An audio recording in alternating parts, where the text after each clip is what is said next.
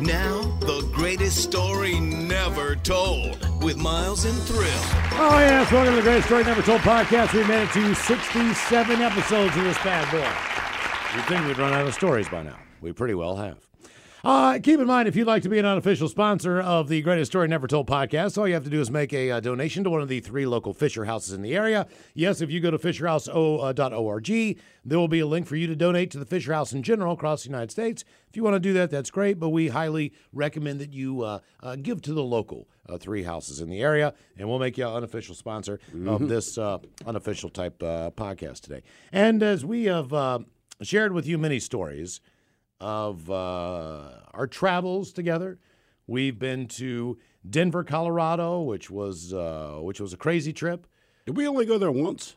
Yes. Okay. Do you remember anything about Denver, Colorado? I remember you talking about flies on the faces of children Yes. to a group of strangers at a restaurant who want nothing to do with you. Right. Oh, Hammered. Absolutely hammered. That's about it, man. Yeah. oh, Uh, and sitting at a bar where everything's crooked. You didn't like also- the floor is at a. That this place has settled for so long. We realized like our table slanted, your drinks would slide one way. You know what I mean? It was. Mm-hmm. It was weird. Woke up in a hotel room, had no idea where in the hell I was. Steve couldn't figure out how to flush the I toilet. sure couldn't. Oh yeah. You And couldn't then- find a button, man. And I was Right. taking a dump, and it's like, bro, I hate to wake you up, man, but seriously, like, I don't know where to flush. And it took you like another ten Yeah. minutes. Yeah. Where'd the button end up being? I don't remember. I I found it eventually, but I was hammered. And I didn't even know where I was. I didn't. I opened up the curtain and I was like, "Steve, where are we?" And at this point, he went back to sleep. And I was like, "I don't know where we are, and I don't know why we're here." And I realized this is not a dream. I'm physically here. right. You see, earlier in the night, we decided when we flew into Denver that we had a friend who was playing at a uh, local bar, right? Now, what we don't really too much understand about Denver, never been be, being in Denver, and Steve, you grew up in Denver, so you know. You, I mean, I spent a year and a half there when I was a kid. You live there, but you don't really take into consideration how cities work until you get there as an adult. And you kind of figure out, like, well, it's like going to Phoenix, Arizona. It's real, real spread out. And you might have, you know, like you, you're talking to your buddy, like, yeah, man, let's meet here for dinner. It's a 40 minute drive. right. You Yeah. know, you don't realize how far everything in Denver's a lot like that. We joke all the time about how far the airport is away. We're not joking about that. That is not a joke. How far that? Is. God Right. damn. So uh, we got a friend Jamie, and she's playing, and uh, she's playing. Her band's playing. We get in late, by the way, because we get off the air. We go down to SeaTac. We fly to Denver. It is maybe we land 11, at 11:30? 10:30, 11 o'clock. All right, but the hell with it. We're gonna try to make this gig. So we basically get in a cab, and I'm pretty sure we went straight. We to- did to the venue. Yeah, we basically checked into the hotel and said, "F it, let's go check out her band." Right. Okay, and the name of the bar is like Grizzly Rose. the Grizzly Rose or the Gypsy Rose. I, I remember because it was Grizzly. Rose. Grizzly. Grizzly. It was Grizzly. You night- knew you were in Colorado. Yeah. You know everything about that Grizzly Rose. because you know it's very hard to sing uh, Tom Keifer the older you get from Cinderella because it's just so hard to be scratchy. But I do remember for at least three days we were going around going like Grizzly Rose. Oh, that's right. Take me home. We did do that a lot. Yeah. Drive all night. I think we annoyed everybody. I forgot about that. Grizzly Rose. Anyway, so we're doing that. Keep which- in mind, part of the reason we did that is so we could remember the name of the place. Right. So we roll into this bar. It is a complete biker bar. Yeah. We pull up, and I swear, Mike, there are 100 perfectly lined up Harley Davidsons. Like if you went to a Harley Davidson dealer, Mm-hmm. this is how they would line these bikes up, man. I mean, it was like professionals did it. I know exactly that view. And it's like, you know, like Well, all the I- first rule was do not touch, any of them. Right. Because then we have to deal with Yeah. everyone. Right. and we're kind of hammered anyway because we just got off the plane. They're still playing, all right? So we get to the front of the door. Wait, wait. I just want to point out one thing. You have to walk. You have to walk from the street to the front door of this place. Is a little bit of a walk, not very far, but it's at night, so we just see the silhouettes of people. All right, and these particular because you're not in the city anymore. This is a slightly different location. All Miles said to me was this: We get out of the cab, we're kind of surveying, like we see the Harleys, we see the silhouettes of people. Miles just said, back to back, throw haymakers. We'll meet back at the hotel. Understood. If anything if, happens. if it's going to come to this, man, Right, just- do just- the best you can, right? And then we'll just meet at the hotel. That was the entire conversation. We understood that. So I swear to you, we walk in. We're on the list, by the way. Oh, right? yeah. So you know, but this time though, they've they've shut down will call because it's almost midnight, right? And uh, Hell's Bells is up on stage playing, Mm-hmm. And I mean, as soon as we walk in the door, Jamie goes, "Thank you, everyone. Thank you, Chris and Rose. Good night." Now this time it's like, oh God, it's it's, it's last call. Like we Now we're up- just here. we run up, we get a beer. Now we're in this place. Uh, you know, we, we did find Jamie and talk to her and hang out. I, I've got this this this weirdo who will not stop following me around. It was str- this was girl bizarre. just determined that she thought Miles was sexy and awesome and blah blah blah. And it's not like she was drunk and overt. It's not one of those. things. No. that's almost easier to deal with. This girl, she was very kind, Sober. She was very cordial, Just She- infatuated. But it, but it makes it right. It makes it more difficult. You know, because the drunk person, like, hey, come on, dumbass, and they kind of get it. Right. This girl was so nice and pleasant, but I love the fact she liked Miles and not me. So Miles would make himself hard to find every once in a while, but but she could find me. So she would come up to me and hey, uh, and she's trying to be subtle. Hey, uh, where's your friend? And I'm straight up like, there he is. Yeah. And I'm like, damn it. So so I go backstage. All right. This is perfect. I can go backstage. There's still beer back there. I know some friends back there. I'm gonna go backstage. I turn around. She is two feet behind. me. She's I'm right like, there. oh no, F did you get backstage? you know, like this is amazing. So anyway, uh, we ended up uh, we ended up going checking into our hotel room uh, that night. We did not get into a fight. We did not get into arrest arrested or anything that night. Uh, that was the night though I did wake up and not know where we were. Steve couldn't flush the toilet after leaving just an incredible heater. And then I bad. believe Now keep in mind, it's in the middle of the night, dude, and we are we're still hammered, right? So I take a drunk poop. There's nothing good about this experience, and you fit. You know, one thing about a toilet, either it's a lever on the side, maybe it's a button up top. Well, the Denver Sheraton, I believe stayed. Mm-hmm. It's neither of those. All right. So now I realize, like, I have dropped a huge deuce. It reeks. I want to flush it away. I cannot find how you flush the toilet. So now I flip the light on, which I did not want to do, right? Because you're just drunk. It's bright. It's the middle of the night everywhere else. I still cannot find this goddamn button to flush the toilet. So finally, I'm like, hey, man, I hate to wake you up out of a drunken stupor, but I don't want you to wake up to the heater. You got to help me find how to flush the toilet, man. Like, what do you mean you can't flush the toilet? I said, bro, it's not that I can't flush it. I don't know where the button is. To How stupid are you? Blah, blah. So I'm thinking Miles is going to go in there in 15 seconds. I don't look like an idiot. Then I hear Miles like, Jesus Christ, where, yeah. Where is that? Is So, awful in the toilet. Like, eaten. I know. We get up in the morning, and I'm like, all right. So I, I, That's I a do real what, story, I do what. I typically do. I like start looking at Yelp and trying to figure out what is the local fare in Denver. You know, Mm-hmm. like what is the thing? You're in Chicago. You know, there's Italian hot beef sandwiches. There's deep dish pizza. There's Steak. I mean, yeah, there's so many different things you can eat there. Uh, it's just crazy, decadent food, Midwestern stuff. But uh, Denver, I'm like, well, what is the signature thing to eat in Denver? you already know what it is. You've heard of it. Rocky Mountain oysters. No, no, no, no. No, no. The Denver omelet. The Denver Oh, omelet. it begins and ends That, that's basically That's that's, that's all that I mean. Like eggs, and I'm not, bro. Yeah, that's no disrespect. eggs with ham in it. now we're sitting in an oyster bar in Denver, which is a scary proposition because why in the hell would You you, know the want to- closest place to get oysters in Denver. And they're like Penn Cove mussels. I'm like, oh, this crap is. This was probably on the plane with us as we came in. Like Jesus Christ. So anyway, uh, we do the Great American Beer Festival. It was cool. A Men's Room Original Red actually won an award that year Nice. for uh, it was uh, it was a specialty category because it wasn't technically considered what you consider like a Scottish red or an imperial red. Um, it was a and it wasn't really an IPA. It's kind of a blend that uh, Dick Cantwell came up with of a, of a couple different things. It's a unique tasting beer. It's very delicious, but because of that, it won a silver and one year it won a bronze award. But understand, that doesn't mean you came in second or third place. The way they do this, to win a gold medal, you basically have to check all of the boxes. So 10 different beers can win a silver medal in the same beer category. It just depends how many boxes you check. But this beer, it turns out, are, it is an award winning beer. It's Yeah. very highly thought of, Right. Which is So- crazy because our name's attached to it. So I guess on this uh, greatest story never told podcast, since we've been thinking about the one thing that we never wanted to do uh, is never not be able to leave town. And trust me, as much as we love Seattle, Washington, it's nice to get away. It's nice to see family. It's nice to get some sunshine. It's to nice to get in- away. in, general. You know, what I mean, and, and um, when we even go out of town with our significant others, uh, you would think that the debauchery would end a little. It gets it gets toned down because of It the significant other. But you it becomes covert.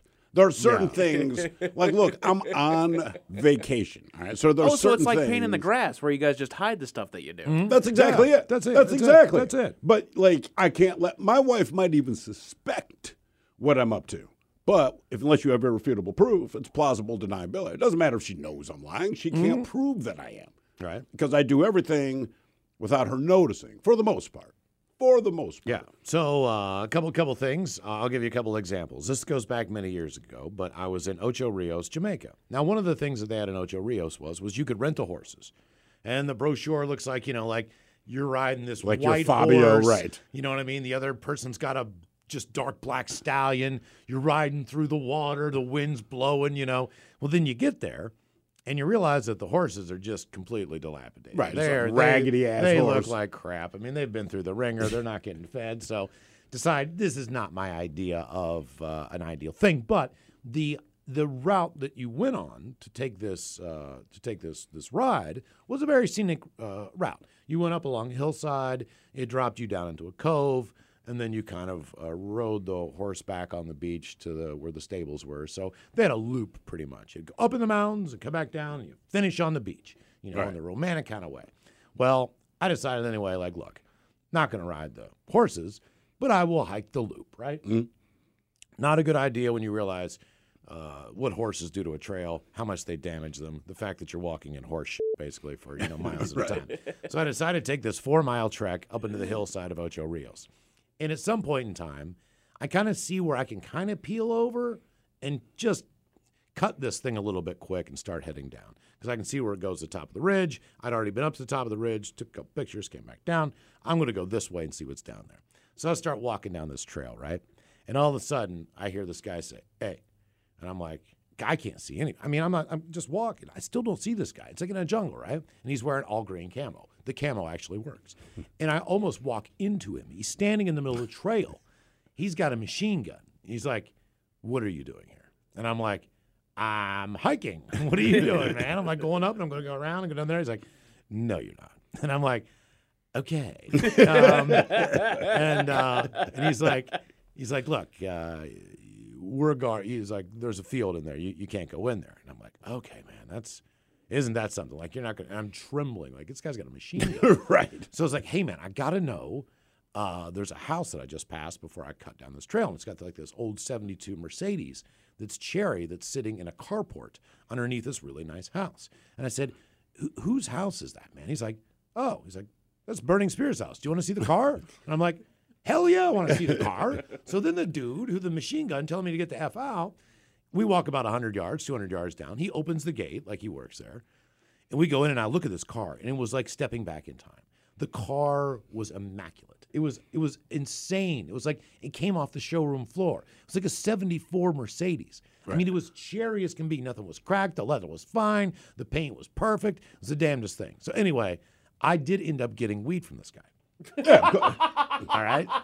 Uh, but I, w- I f- I went I went down the trail the way that I came in instead of going up on the beach and all that stuff. So that was the first time that I thought I was going to die uh, trying to buy drugs. The second time I thought I was going to die was in Puerto Rico in San Juan in a ghetto where this guy basically told me, "Get out or you're going to be shot." So I was so just pissed off because I was like, "That's where they told me to go." So I was in the ghetto anyway. I'm checking out the Carmelo Anthony basketball court. You know what I mean? It's well, that's what they call it. They call it the ghetto. It's Yeah. called the ghetto Because it is. because I go to the ghetto. so I'm just, I'm like, oh God, my heart's beating again. It's racing. I get in the cab and like, he's like, dude, what are you doing down there? I'm like, man, I was looking for some drugs. He's like, what do you want? I was like, man, I'm looking for weed. He's like, I got weed, coke, I got all this stuff. What do you want? I'm like, you've got to be kidding me. It's a cab driver. So I almost died there, basically. Then there was one more time in uh, Puerto Vallarta, and this was like around 11 o'clock. I come out and uh, I'm talking to one of the guys at the bar because I went up to pay my tab because it was one of those things where it was getting late. But in Mexico, you have to remember you need to be kind of patient. But my wife Yes, wasn't feeling yes. very good, and we needed to leave because she had to go to the bathroom, et cetera, et cetera. So I go to the bar to use my card to say, hey, if it's okay, we're going to ring out cash out. The guy standing next to me goes, hey, man, where are you from? I was like, ah, man, I'm from Seattle there's a lot of people in Mexico who know a lot of people up and down the West Coast. Absolutely. And you'd be Absolutely. shocked. You From would be BC shocked. through California. You know, Make the whole it's almost like- I 5. Yeah. They know you. It's like the East Coast of the United States. It, it, Mexico's just Florida. You know what I mean? Like you know somebody in any of these towns, and uh, you know we we're, we were talking about the fact that we just been in San Diego, and the guy's like, "I'm from San Diego, but I got a brother who lives in Seattle, like Puyallup or some crap or whatever." And uh, he's and I'm like, "Hey man, you know, I'm looking for weed, man. You, could you give me any drugs?" So he's like, "Oh hell yeah, man! That's what I do for a living." He's like, "I'm down here helping my brother. I'm from San Diego." He's like, "I help him run the cartel." So I'm like, "Okay, well, that's, that's cool." So uh, so he gives so we go outside and we're on this dark corner and I'm using the ATM and now two other people come up behind me that are with him. Now the two other people that came up behind me actually brought the drugs. Right. But my wife doesn't know that. And she's watching me take this money out at about 11:30 at night out of a corner ATM and the two other guys have guns. And I'm like, "Oh god." So I didn't get rolled on the ATM, but I did give the guy the money. He's like, "Hey man, here's my number.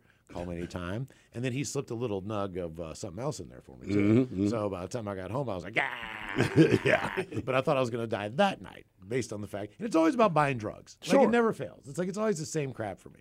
You know, but uh, I've done some dumb things, you know, outside of uh, Well, sure. You know, cuz I need drugs. But they always ask. Usually, a- and maybe it's just being a black guy with tattoos. If I go to a foreign country, one of the first questions they ask me, and I don't mean the concierge at a hotel, but I mean to someone on the street, do you want drugs? Yes. What do you have? Then we have the conversation, we figure it out. But uh, I went to the Bahamas with a girlfriend, not my wife, but chick I was dating before her. And I kept saying on the plane, man, I really just want to score some weed. I'm just not sure how I want to go about it. So we land in the Bahamas, we check into the hotel. First order of business is go to the beach. All right, so we have been here for 20 minutes. We are now headed to the beach. When we get to the beach, these two dudes start walking toward me. Big man, big man. I'm like, what's up, man? Do you want to buy some marijuana?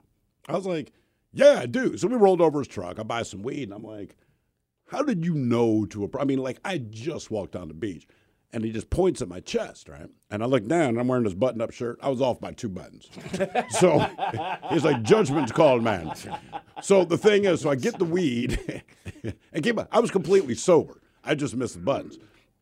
I get the weed. Uh, now I'm excited to smoke the weed, but I have nothing to smoke it with. No problem. Make myself a little bowl, and they'll try to just pop the screen out of the bottom of the uh, bathroom faucet. Right. I cannot get this screen out for the life of me. Now it gets to the point where the girlfriend's even like, "Why don't we just buy something?" But I'm a guy. But now I'm obsessed, and I'm going to finish this. I'm like, "No, God damn it! I'm going to get this thing out." It took almost an hour and a half. Right. I finally popped the screen out. It's plastic. Ah. It's not. And I lose my S, but then I realize the little balcony we have, you know what? I'm just going to cut it off the screen. Obviously, I'm not the only one who's had this thought. I open the sliding glass door. I'm like, at 20% of that screen had to have been cut out. and it's all these little, and I realized like everyone that stays in this hotel has popped the thing out of the sink, gotten pissed, come over here and cut it out of the screen. So it's almost like carving your initials in a tree where everyone else has already carved their initials.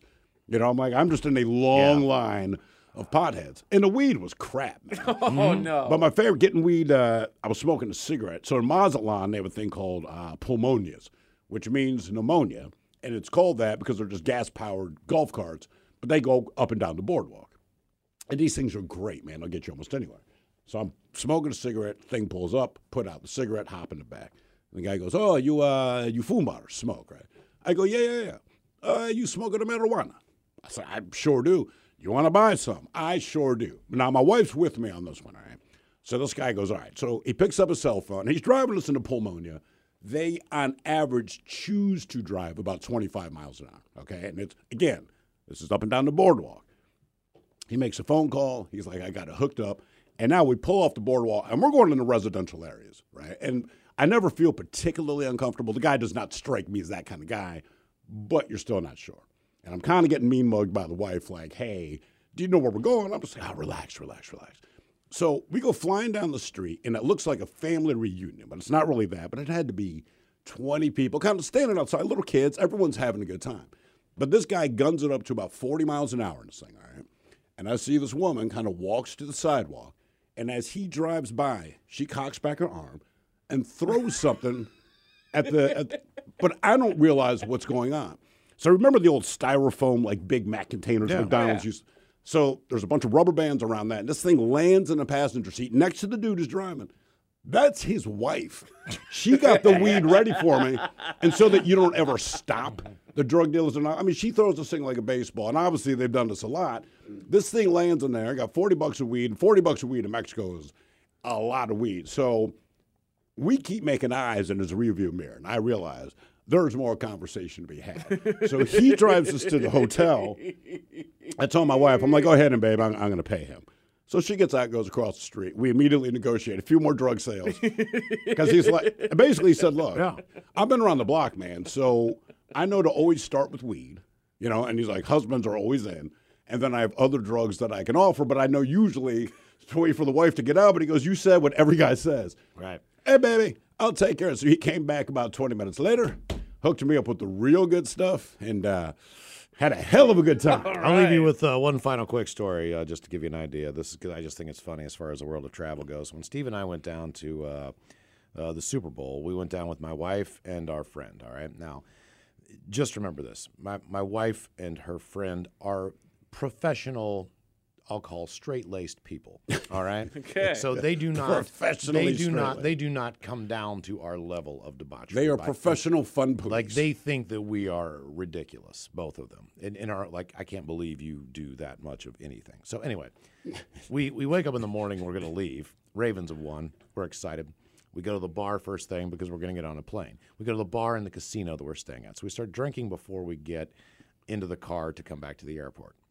So we got a pretty good buzz on. We smoked the, le- the rest of the weed that I got on me.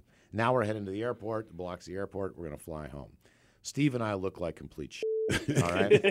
we, we have been, I mean, we didn't get into one o'clock in the morning. Right, right. We got up in the morning and started drinking again. We're hammered again. and our team won. It's so you're real even- celebratory. Yeah, it's not man. even eleven o'clock in the morning. We're like rolling into the airport at ten o'clock, and we look like sh- we look like ass, right? So Steve and I go through the TSA, just like, oh, he can't find his passport. I'm looking for my ID, like, oh. We go through, we turn around. TSA's pulled my wife and my buddy aside, and they're going to give them the full check. We just cruised right through, no questions asked. They pulled the straight laced people aside, started patting them down. It did feel good. I'm like, it? yeah. See what happens? You're not a debaucherous.